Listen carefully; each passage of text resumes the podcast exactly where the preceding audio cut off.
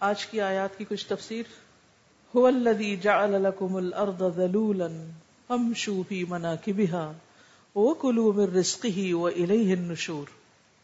اللہ سبحانہ تعالیٰ کی رحمت کا ذکر ہے کہ اس نے ہمارے لیے زمین کو مسخر کر دیا۔ اب ہمیں اس سے فائدہ اٹھانا چاہیے۔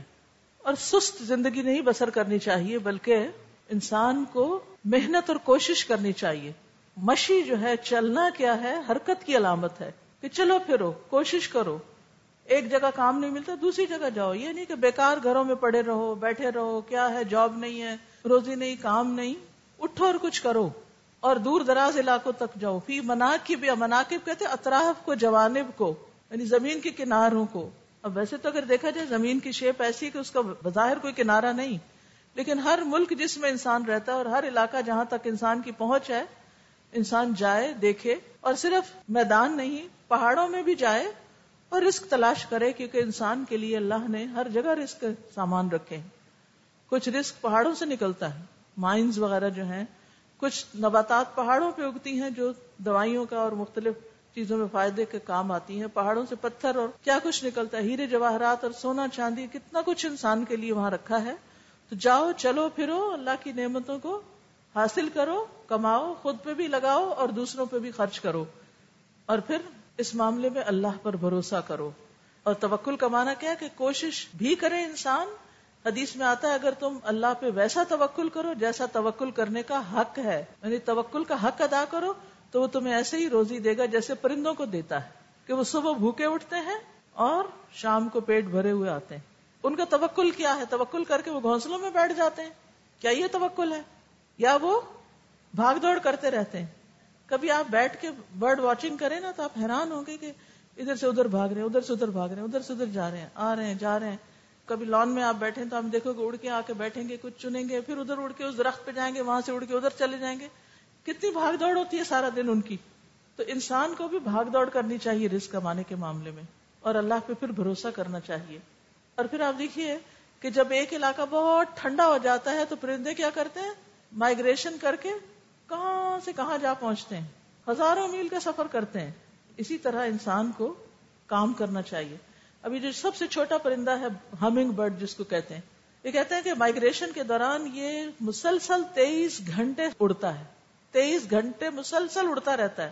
اور سفر سے پہلے یہ اپنے جسم کے اندر مطلوبہ انرجی جو ہے وہ جمع کر لیتا ہے، کیونکہ اسے اڑان کے دوران طاقت چاہیے۔ اور ایک سیکنڈ میں پچاس سے دو سو مرتبہ اپنے پروں کو حرکت دیتا ہے۔ اتنی تیز ہے اس کے پروں کی حرکت۔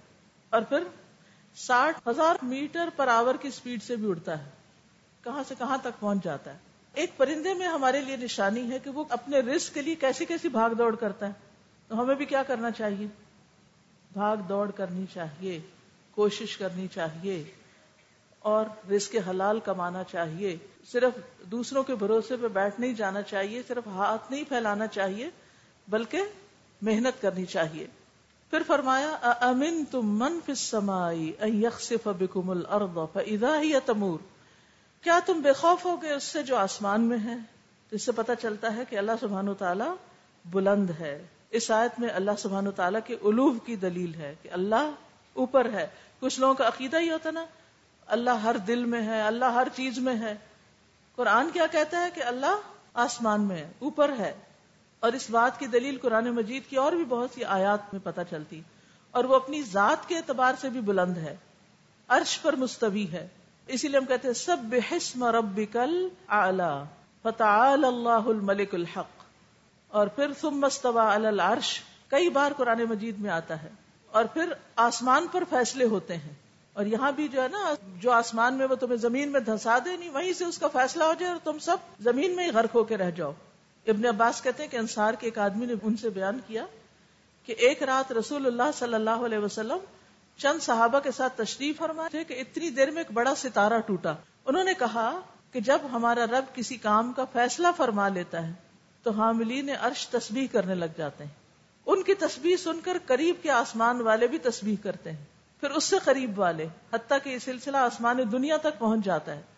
پھر اس آسمان والے فرشتے جو عرش کے قریب ہوتے ہیں، وہ حاملین عرش سے پوچھتے ہیں، تمہارے رب نے کیا کہا؟ تو وہ کہتے ہیں کہ جو کہا، حق کہا، سچ کہا، اور وہ بہت بلند ہے، بہت بڑا ہے۔ تو وہ کہتے ہیں کہ یہ اور یہ یعنی وہ بتا دیتے کہ یہ بات کہی ہے۔ پہلے اللہ کی تعریف اور بلندی کی تعریف کرتے ہیں۔ اسی طرح ہر آسمان والے دوسرے آسمان والوں کو بتاتے ہیں یہاں تک کہ یہ آسمان دنیا کے فرشتوں تک خبر پہنچ جاتی۔ پھر اسی طرح ہمارے اعمال بھی اوپر چڑھتے ہیں۔ یدبر الامر من السماء الى الارض ثم يعرج الیہ فی یوم کان مقدارہ الف سنت مما تعدون۔ وہ آسمان سے زمین تک ہر معاملے کی تدبیر کرتا ہے۔ پھر وہ معاملہ اس کی طرف ایک ایسے دن میں چڑھتا ہے جس کی مقدار ہزار سال کے برابر ہے جو تم شمار کرتے ہو۔ پھر واقع معراج میں اللہ تعالیٰ کی علوب کا ذکر ہے۔ روزانہ آسمان دنیا کی طرف اللہ سبحانہ تعالیٰ کا آنا وہ بھی اللہ کی علوب کی دلیل ہے۔ تو یہ کہنا کہ اللہ تعالیٰ ہر چیز میں، پتھر میں، حجر میں ہے، یہ اللہ تعالیٰ کی شان کے خلاف ہے، ایسی باتیں نہیں کرنی چاہیے۔ اور یہاں یہ فرمایا کہ وہ جو آسمان میں ہے، یہ کہہ کے کیا فرمایا؟ بکم الردا ساری قوت اس کے پاس ہے، وہ تمہیں زمین میں دھنسا سکتا ہے۔ اور زمین ہی تمہاری ہلاکت کا باعث بن سکتی۔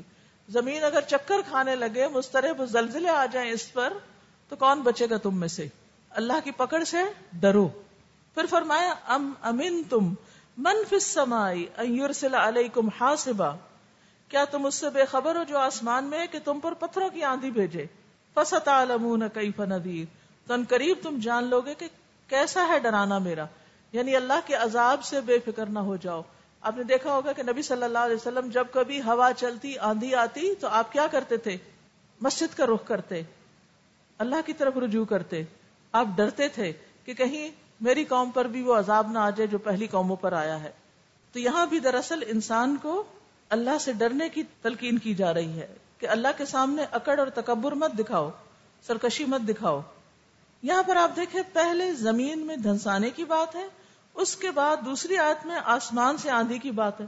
اللہ کی زمین جو ہے وہ قریب ہے اور آسمان جو ہے، آسمان کی آندھی اوپر سے آنے والی ہے، تو قریب سے بات شروع کی گئی ہے۔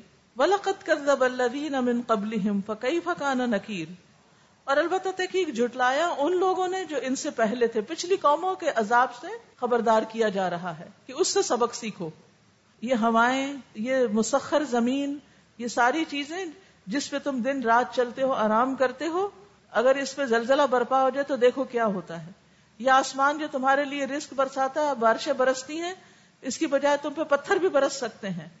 تو اللہ سے ڈرو، پچھلی قوموں پر یہ دونوں طرح کے عذاب آئے۔ بلقد كذب الذين من اور البتہ تحقیق ان لوگوں نے بھی جھٹلایا جو ان سے پہلے تھے۔ کیسا تھا دیکھو عذاب میرا۔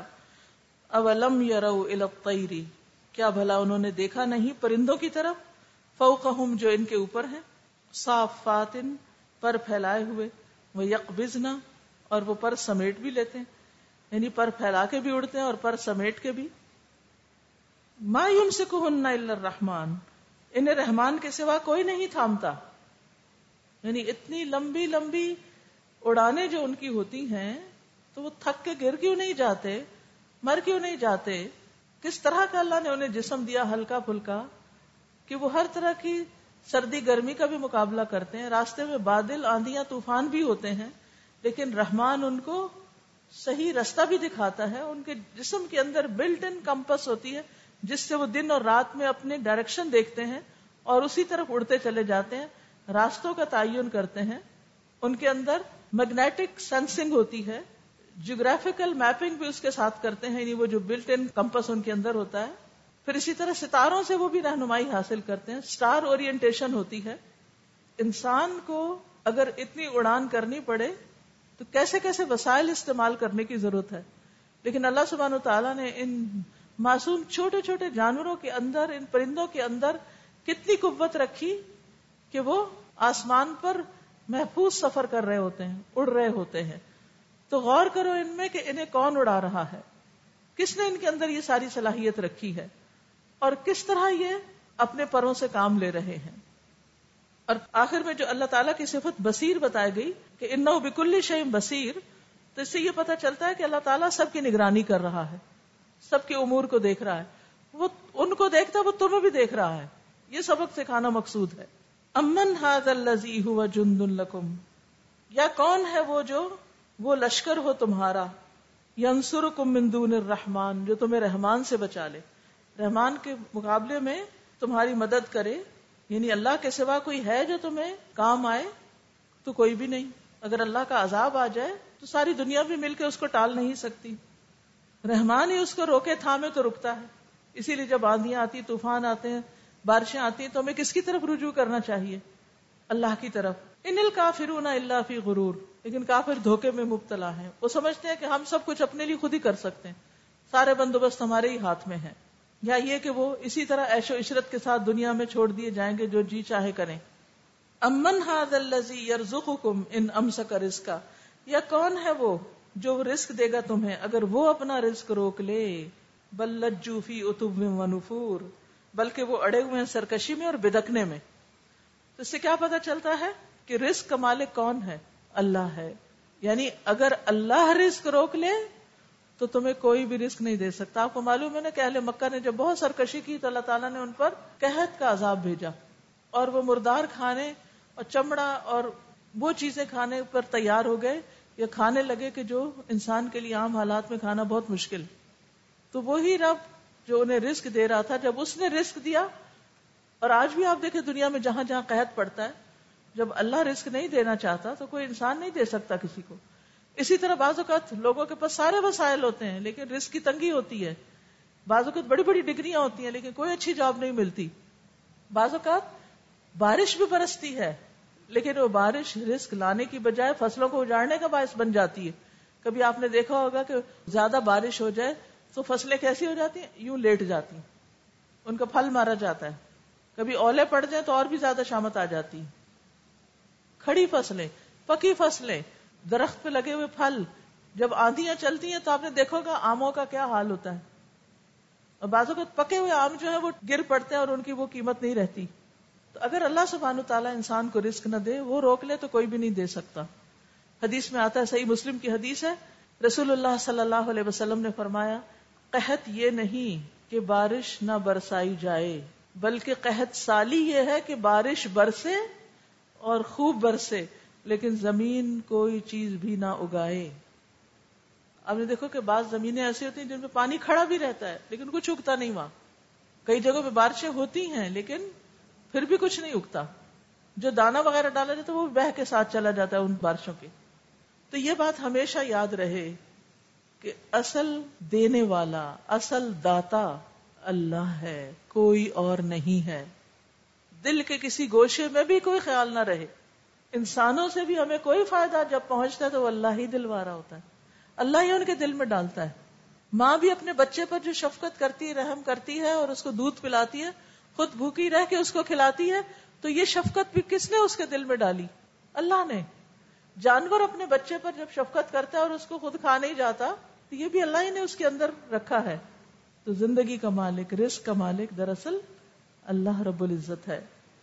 نبی صلی اللہ علیہ وسلم یہ دعا مانگا کرتے تھے اللہ لا قابض لما بسطتا ولا باسط لما قبضتا ولا هادي لمن اضللتا ولا مضل لمن هديتا ولا معطي لما منعتا ولا مانع لما اعطيتا ولا مقرب لما بعدتا ولا مباعد لما قربتا واعوذ بك من شر ما اعطيتنا وشر ما منعت منا۔ اس کا ترجمہ ہے اے اللہ، جو تو پھیلا دے، اسے کوئی سمیٹنے والا نہیں۔ جو تو سمیٹ لے، اسے کوئی پھیلانے والا نہیں۔ جسے تو گمراہ کر دے، اسے کوئی ہدایت دینے والا نہیں۔ اور جسے تو ہدایت دے دے، اسے کوئی گمراہ کرنے والا نہیں۔ جس سے تو روک لے، اسے کوئی دینے والا نہیں۔ جسے تو دے دے، اسے کوئی روکنے والا نہیں۔ جسے تو دور کر دے، اسے کوئی قریب کرنے والا نہیں۔ اور جسے تو قریب کر دے، اسے کوئی دور کرنے والا نہیں۔ اور میں تیری پناہ مانگتا ہوں، اس چیز کے شر سے جو تو نے ہمیں دیا ہے۔ منشر ما خلق۔ تو یہاں کیا منشر ما آتا ہی تنا کہ جو چیزیں ہمارے پاس ہیں، ان میں بھی شر ہے۔ اللہ اس سے ہمیں بچا۔ آپ کا کیا خیال ہے؟ یہ جو موبائل ہمارے ہاتھوں میں، ان میں کوئی شر نہیں؟ یا جو نعمتیں ہمیں کسی بھی شکل میں ملتی ہیں وہ ہمارے حق میں فائدہ مند بھی ہو سکتی ہے اور نقصان دہ بھی ہو سکتی ہیں۔ تو بہت ہی خوبصورت دعا ہے کہ وہ اعوذ بکا من شر ما اعطیتنا، جو تو نے ہمیں عطا کیا ہے، چاہے اولاد ہے، مال ہے، کچھ بھی، ان کے شر سے ہمیں بچا کے رکھنا۔ ہم تیری پناہ لیتے ہیں۔ وہ شر ما منا تمنا اور اس چیز کے شر سے بھی جو تو نے ہم سے روک لی، اس سے بھی ہمیں بچانا۔ تو امن ہاد یرزقکم، ان امسک رزقا۔ ہے کوئی جو رزق دے اگر وہ روک لے؟ لیکن ان کو سمجھ ہی نہیں آتی۔ یہ پھر بھی سرکشی پہ اڑے ہوئے ہیں۔ پھر بھی نہیں جھکتے۔ یہاں سے ایک اور نقطہ بھی ہمیں ملتا ہے۔ اور وہ یہ ہے کہ جب رزق میں تنگی ہونے لگے، رزق میں کمی آنے لگے، کسی بھی طرح کا رزق، چاہے وہ کھانا پینا ہو، چاہے وہ علم ہو، چاہے وہ کوئی بھی اور چیز، چاہے وہ اولاد ہو یا کچھ بھی، تو انسان کو کیا کرنا چاہیے؟ کیا کرنا چاہیے انسان کو؟ آجزی اختیار کرنی چاہیے۔ جھکنا چاہیے، اپنے گناہوں کا اعتراف کرنا چاہیے، سرکشی سے نکلنا چاہیے، گناہوں سے بچنا چاہیے، استغفار کی کثرت کرنی چاہیے۔ اسی لیے استغفار جو ہے وہ روزی کے دروازے کھولنے کا سبب بنتا ہے۔ افمئی امشی مکبن علا وجہ ہی کیا پھر وہ جو چلتا ہے اوندھا اپنے چہرے پر؟ اہدا، کیا وہ زیادہ ہدایت یافتہ ہے؟ امئی امشی سبین علا سرات مستقیم، یا وہ جو بالکل درست سیدھے رستے پہ چل رہا ہے درست چلنے والا کون ہے؟ نبی صلی اللہ علیہ وسلم کی طرف اشارہ ہے۔ اور عقلیں پھر گئی ان کی جن کے سارے دلائل رکھے گئے اور انہوں نے مان کے نہیں دیا۔ تو جو سیدھے رستے پہ چل رہا ہے، اس کی پیروی کرو۔ اور ان کے مقابلے میں جن کی اپنی عقل پھری ہوئی ہے، جو سرکشی میں اکڑے ہوئے ہیں، جیسے ابو جہل اور دیگر لوگ جو تھے، ان کے پیچھے نہ چلو۔ وہ ہدایت یافتہ نہیں ہے کل ہو اللہ انشا کہہ دیجیے وہ اللہ ہی ہے جس نے تمہیں پیدا کیا۔ تمہیں اس نے زمین پہ بھیجا۔ وجا الکم السم اول ابسار اول افیدا اور تمہارے لیے کان، آنکھیں اور دل دیے کلیل اما تشکرون، کتنا کم تم شکر ادا کرتے ہو۔ یعنی ان آزاد سے صحیح کام نہیں لیتے۔ یہ نعمتیں جو اللہ نے تم پر انعام کی ہیں، ان نعمتوں پر اپنے رب کا شکر ادا نہیں کرتے۔ ان نعمتوں سے تم اللہ کو نہیں پہچانتے، اس کی طرف رجوع نہیں کرتے، اس سے محبت نہیں کرتے، اس سے نہیں ڈرتے۔ اس پر صحیح ایمان نہیں رکھتے۔ ایک معنی تو یہی ہے جو قریب کا ہے کہ یہ سب کچھ تمہیں دیا، تم شکر ادا نہیں کرتے۔ اور ایک عمومی معنی ہے، اور وہ کیا ہے کہ عمومی طور پر تم کم شکر ادا کرتے ہو۔ کیونکہ شیطان نے کہا تھا نا، ولا تجد اکثر ہم شاکرین تم ان کی اکثریت کو شکر گزار نہیں پاؤ گے۔ تو اس آیت میں بیسیکلی شکر گزاری پر ابھارا گیا ہے۔ شکر کیا ہوتا ہے؟ دل سے نعمت کا اعتراف کرنا۔ اور وہ کب ہوتا ہے؟ جب انسان نعمت کو پہچانتا ہے۔ نعمت کو پہچاننا اور اس کو ماننا۔ زبان سے نعمت دینے والے کی تعریف کرنا اور آزاد سے اس کی اطاعت کرنا۔ جو نعمت دی ہے اس کو اس کی مرضی کے مطابق استعمال کرنا جس نے وہ نعمت ہمیں عطا کی ہے۔ قرآن مجید میں اللہ تعالیٰ نے شکر ادا کرنے کا حکم دیا ہے۔ وشکر ان کن تم تعبدون۔ اور اللہ کا شکر ادا کرو اگر تم اس کی عبادت کرتے ہو۔ اور سوال یہ پیدا ہوتا ہے کہ شکر کیسے ادا کیا جائے؟ سب سے پہلے تو یہ کہ اللہ سے توفیق مانگی جائے۔ رب اوزعنی ان اشکر نعمتک اللتی انعمت علیہ وعلا والدی وان اعمل صالحا ترضاہ۔ اے میرے رب، مجھے توفیق دے کہ میں تیری نعمت کا شکر ادا کروں، جو تو نے مجھ پر اور میرے ماں باپ پہ کی۔ ہر نماز کے بعد دعا کریں۔ کون سی؟ اللہم اعنی علی ذکرک و شکرک و حسن عبادتک۔ یہ بڑی جامع دعا ہے۔ نبی صلی اللہ علیہ وسلم نے حضرت معاذ کو یہ سکھائی تھی۔ جب یہ کہا تھا کہ واللہ انی لحب کا یا معاذ، اور تم ہر نماز کے بعد یہ دعا پڑھنے سے نہیں رکنا یا نہیں بھولنا۔ نمبر دو، نعمتوں کا شکر ادا کرنے کے لیے ضروری ہے کہ ہم یہ یاد رکھیں کہ ان کے اوپر سوال ہوگا۔ ولطس الم ان اس بات کو ہمیشہ یاد رکھیں۔ تو پھر آپ شکر ادا کرتے رہیں گے۔ نمبر تین، دنیا کے معاملے میں اپنے سے کم تر کو دیکھنا۔ رسول اللہ صلی اللہ علیہ وسلم نے فرمایا کہ دنیاوی معاملات میں اپنے سے کم تر لوگوں کی طرف دیکھا کرو اور اپنے سے اوپر والوں کی طرف نہ دیکھو۔ اس لیے کہ ایسا کرنے سے امید ہے کہ تم اپنے اوپر اللہ کی نعمتوں کو حقیر نہیں جانو گے۔ یعنی جب اپنے سے کم والوں کو دیکھو گے تو تمہیں نعمتیں نظر آئیں گی پھر۔ پھر تم شکر ادا کر سکو گے۔ نمبر چار، تھوڑی تھوڑی چیزوں پر بھی شکر ادا کر، چھوٹی چھوٹی نعمتوں پر بھی شکر ادا کرنا اور بول بول کے کرنا۔ رسول اللہ صلی اللہ علیہ وسلم نے فرمایا، جو شخص تھوڑے پر شکر ادا نہیں کرتا، وہ زیادہ پر بھی نہیں کرتا۔ پھر ہر حال میں شکر ادا کرنا۔ اچھے حال ہوں، برے حال ہوں؟ الحمد للہ کل حال۔ اور حقیقت یہ کہ انسان اس وقت تک ایمان کی مٹھاس نہیں پا سکتا، جب تک تکلیف پر بھی شکر ادا کرنے والا نہ بنے۔ کیونکہ وہی اصل میں اللہ کی رضا پہ راضی ہوتا ہے کہ اس میں بھی خیر ہے۔ شکر کا فائدہ کس کو پہنچے گا؟ خود انسان کو۔ شکر کا سب سے بڑا فائدہ خود انسان کو پہنچتا ہے۔ وہ یشکر و انما یشکر نفسی جو شکر کرتا ہے، اپنے لیے کرتا ہے۔ دوسرا فائدہ، شکر سے نعمتوں میں اضافہ ہوتا ہے۔ لائن شکر تم لزید اگر تم نے شکر ادا کیا، تو میں ضرور ہی تمہیں زیادہ دوں گا۔ پھر شکر سے انسان عذاب سے بچتا ہے۔ ما یفعل اللہ بعذابکم ان شکر تم و آمن تم اللہ تمہیں عذاب دے کے کیا کرے گا؟ اگر تم شکر کرو اور ایمان لاؤ۔ تو شکر عذاب سے بھی بچاتا ہے۔ تو شکر گزار بندے بن جائیے۔ اسی طرح شکر گزار جو ہیں، وہ مطمئن اور خوشحال لوگ ہوتے ہیں۔ کیونکہ وہ نعمتوں کو دیکھ دیکھ کے خوش ہوتے ہیں۔ بنسبت ان لوگوں کے کہ جو نعمتوں کی طرف توجہ نہیں کرتے، صرف غموں، دکھوں، پریشانیوں کو سوچتے رہتے ہیں، وہ کبھی بھی خوش نہیں ہو سکتے۔ تو شکر گزار ہی خوشحال ہوتے ہیں۔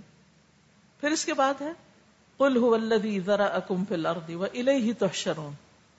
کہہ دیجیے، وہی ہے جس نے تمہیں زمین میں پھیلایا اور اسی کی طرف تم سمیٹے جاؤ گے، اکٹھے کیے جاؤ گے۔ ذرا کا مطلب ہوتا پیدا کرنا، بڑھانا، پھیلانا۔ پہلے اللہ نے پھیلا دیا بندوں کو اور پھر آخر میں کیا کرے گا؟ سب کو سمیٹ لے گا۔ پھیلا دیا اور پھر جمع کرے گا۔ حشر کے میدان میں۔ حشر کا معنی ہی اکٹھا کرنا ہے، جمع کرنا۔ رسول اللہ صلی اللہ علیہ وسلم نے فرمایا، ملک کے شام اکٹھا ہونے اور بکھرنے کی جگہ ہے۔ حشر کی زمین جو ہے، وہ کیسی ہوگی؟ سفید میدے کی روٹی کی طرح۔ اس پر کسی چیز کا کوئی نشان نہیں ہوگا۔ اس میں سارے انسان کھڑے کیے جائیں گے۔ حشر کے دن کی مدت کیا ہے؟ میدان حشر کی مدت کیا ہے؟ ایک دن پچاس ہزار سال۔ اور پھر سارے انسان کیا جانور بھی وہ عزل وحوش حشرت۔ وہ بھی اکٹھے کر دیے جائیں گے۔ کسی کو بھی نہیں چھوڑا جائے گا۔ لوگ ننگے پاؤں پیدل حشر کے میدان میں پہنچیں گے، ننگے بدن ہوں گے، بے ختنہ ہوں گے، لوگوں کی مختلف حالتیں ہوں گی۔ کوئی پیدل چل رہے ہوں گے، کوئی سوار ہوں گے، کوئی منہ کے بل گسیٹے جا رہے ہوں گے۔ تو انسان دنیا میں زندگی بسر کرتے ہوئے اپنے امال پہ نظر رکھے کہ وہ کس طرح کے امال کر رہا ہے کہ کل قیامت کے دن اس کا کیسا حشر ہوگا۔ وہ یقول نہ متا حادل ان کن تم صادقین اور وہ کہتے ہیں، کب ہوگا یہ وعدہ اگر تم سچے ہو؟ یعنی عذاب کی دھمکی کب پوری ہوگی؟ کل انما العلم عند اللہ۔ کہہ دیجیے اس کا علم تو اللہ کو ہے۔ وہ انما انا نذیر مبین اور میں تو تمہیں خبردار کرنے کے لیے آیا ہوں۔ یہ مفہوم بتا رہی فلم مارا فلما راوه زلفتا سیئت وجوه الذین كفروا۔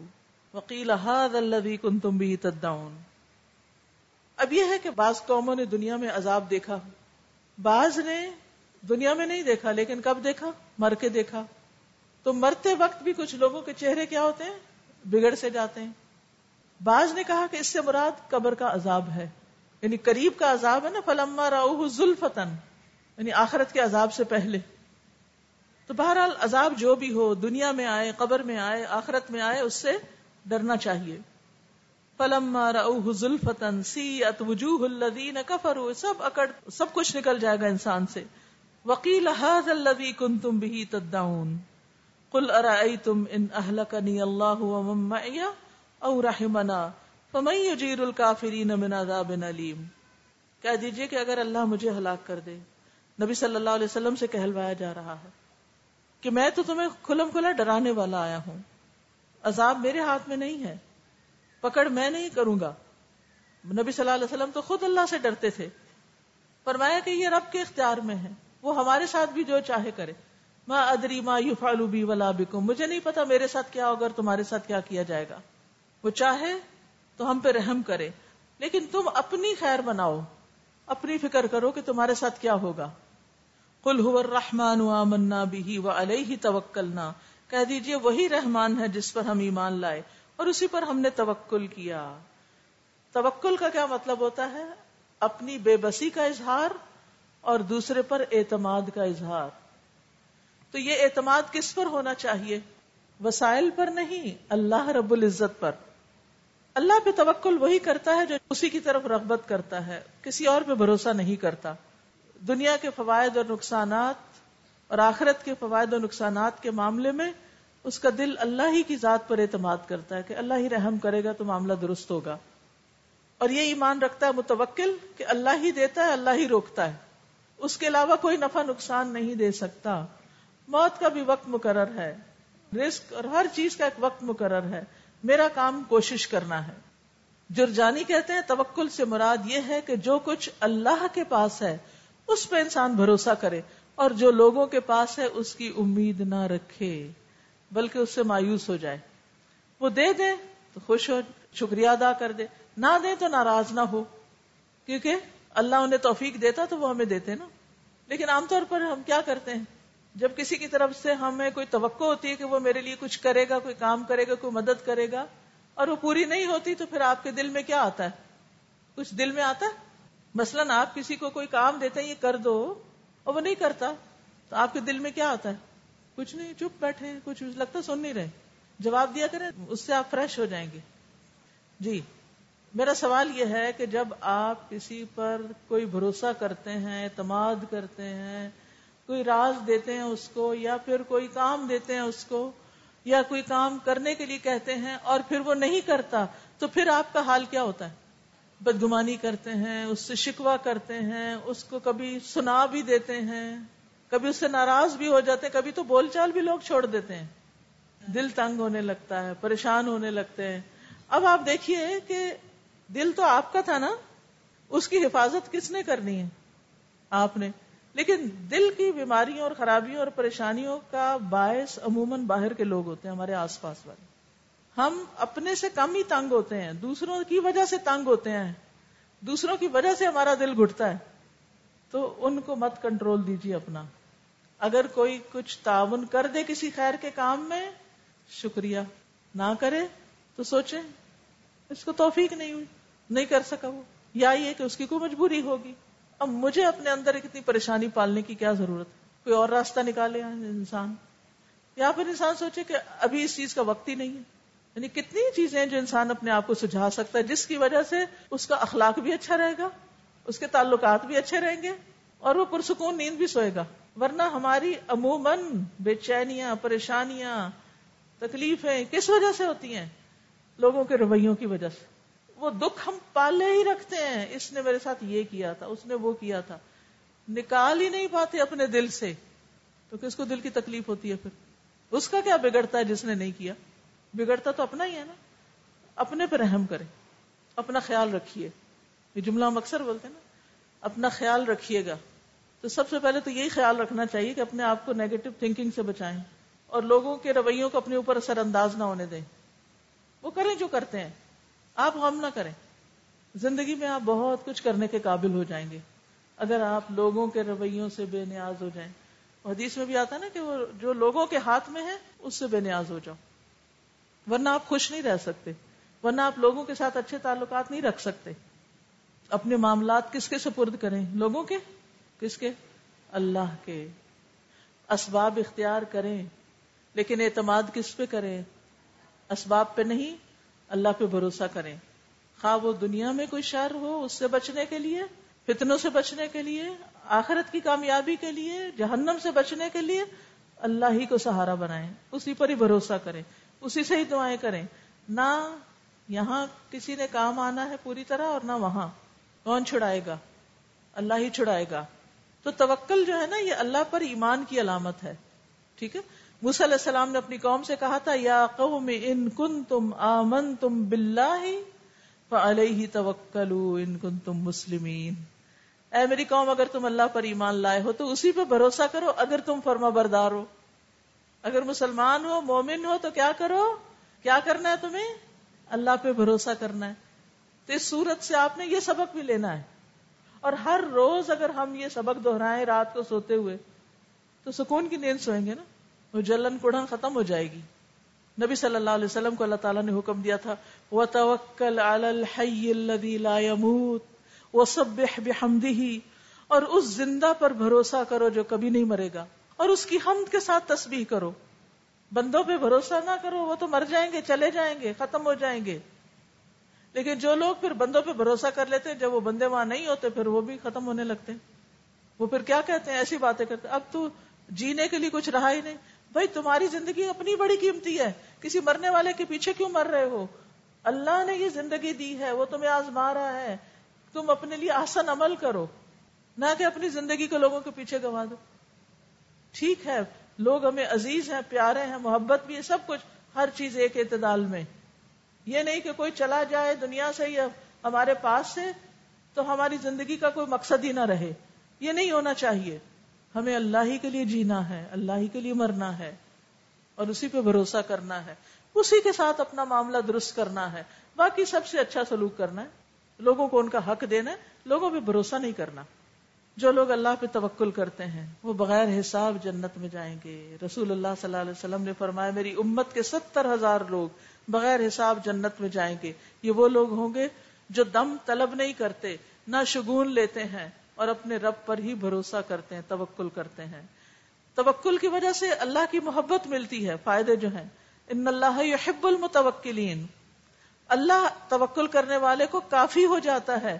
وہ میں یہ توکل اللہ فہو حسب جو اللہ پہ بھروسہ کرے، اللہ اس کے لیے کافی ہے۔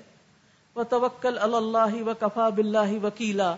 اللہ پہ بھروسہ کرو، اللہ کافی وکیل ہے۔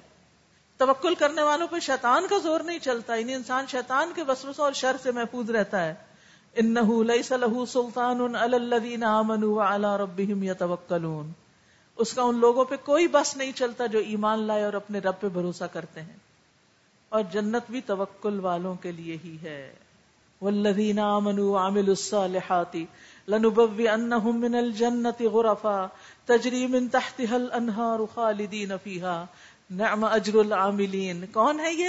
الذین صبروا وعلى ربهم يتوکلون اور جو لوگ ایمان لائے اور انہوں نے نیک کام کیے، ہم انہیں ضرور جنت کے اونچے گھروں میں جگہ دیں گے۔